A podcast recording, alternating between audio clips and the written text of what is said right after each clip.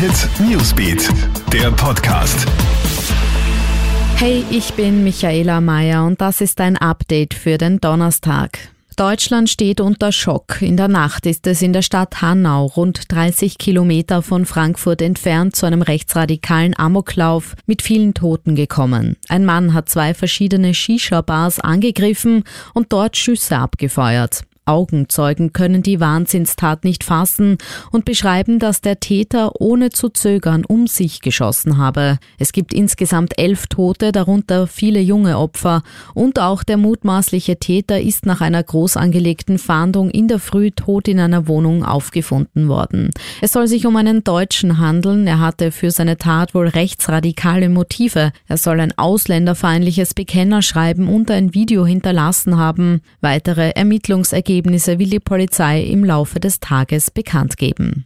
Entsetzen herrscht an einer neuen Mittelschule im Bezirk Perg in Oberösterreich. Ein Lehrer soll dort eine erst zwölfjährige Schülerin geküsst haben, und zwar im Schulgebäude. Es soll auch Fotos und Videos von den beiden geben, wie sie Hand in Hand in die Klasse kommen. Mittlerweile ist der Lehrer seinen Job los, die Ermittlungen der Staatsanwaltschaft wurden aber eingestellt, es soll keinen sexuellen Kontakt gegeben haben. Der Lehrer wird jedenfalls auch in keinem anderen Bundesland mehr unterrichten dürfen, so das Bildungsministerium.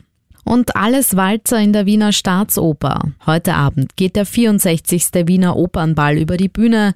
Der Ball der Bälle ist restlos ausverkauft. Rund 5500 Gäste aus dem In- und Ausland, darunter zahlreiche Promis, werden bis in die Morgenstunden feiern. Mit großen Skandalen ist heuer wohl nicht zu rechnen, vor allem weil Lugner Stargast, die Filmdiva Ornella Muti, als äußerst pflegeleicht gilt. Aber mal sehen, was der Abend so bringt. Alle aktuellen News gibt's für dich stündlich im Kronehit Newsbeat und laufend online auf kronehit.at.